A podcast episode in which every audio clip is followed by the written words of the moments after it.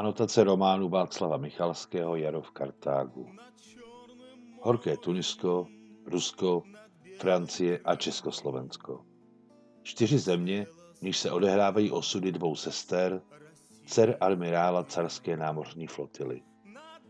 Jaro v Kartágu je první ze šesti románů, jehož vyprávění končí na počátku Velké vlastenecké války.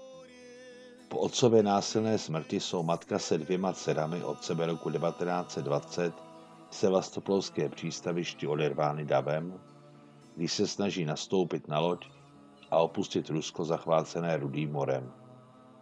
Osamocená 15-letá Máša nedobrovolně odplouvá na bitevní lodi generál Alexejev do Tuniska. Tato inteligentní, vzdělaná a průbojná mladá dáma se ještě během cesty stane námořním karetem, i když tato vojenská funkce je určena jen pro mladé muže. Aby v emigraci přežila, musí se přizpůsobit. Stane se posluchačkou námořního zboru poslední ruské eskadry v pevnosti Čabal Kebir blízko Bizerty. Naučí se ještě arabsky a nářečí Tuaregu. Poté vystuduje matematickou fakultu na Karlově univerzitě v Praze a odjíždí do Paříže. Pracuje v různých profesích.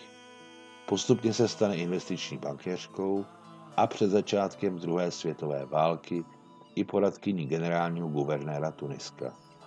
Matka Anna Karpovna, vdova po admirálovi, hraběnka, hovořící plyně několika jazyky, zůstává srční Sašenkou v náručí v rozervaném Rusku.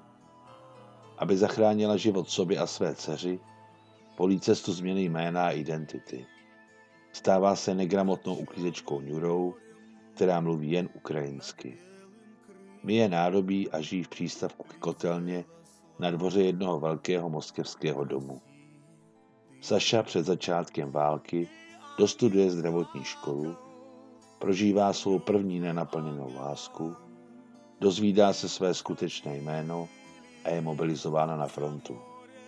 Věru v Kartágu a jeho navazujících částech Osamělý je všude na poušti, k radosti musí být dva, chrám smíření, Estomihy a Ave Maria vypráví spisovatel Václav V. Michalský životní příběhy Marii a Alexandry na pozadí historických událostí 20. století.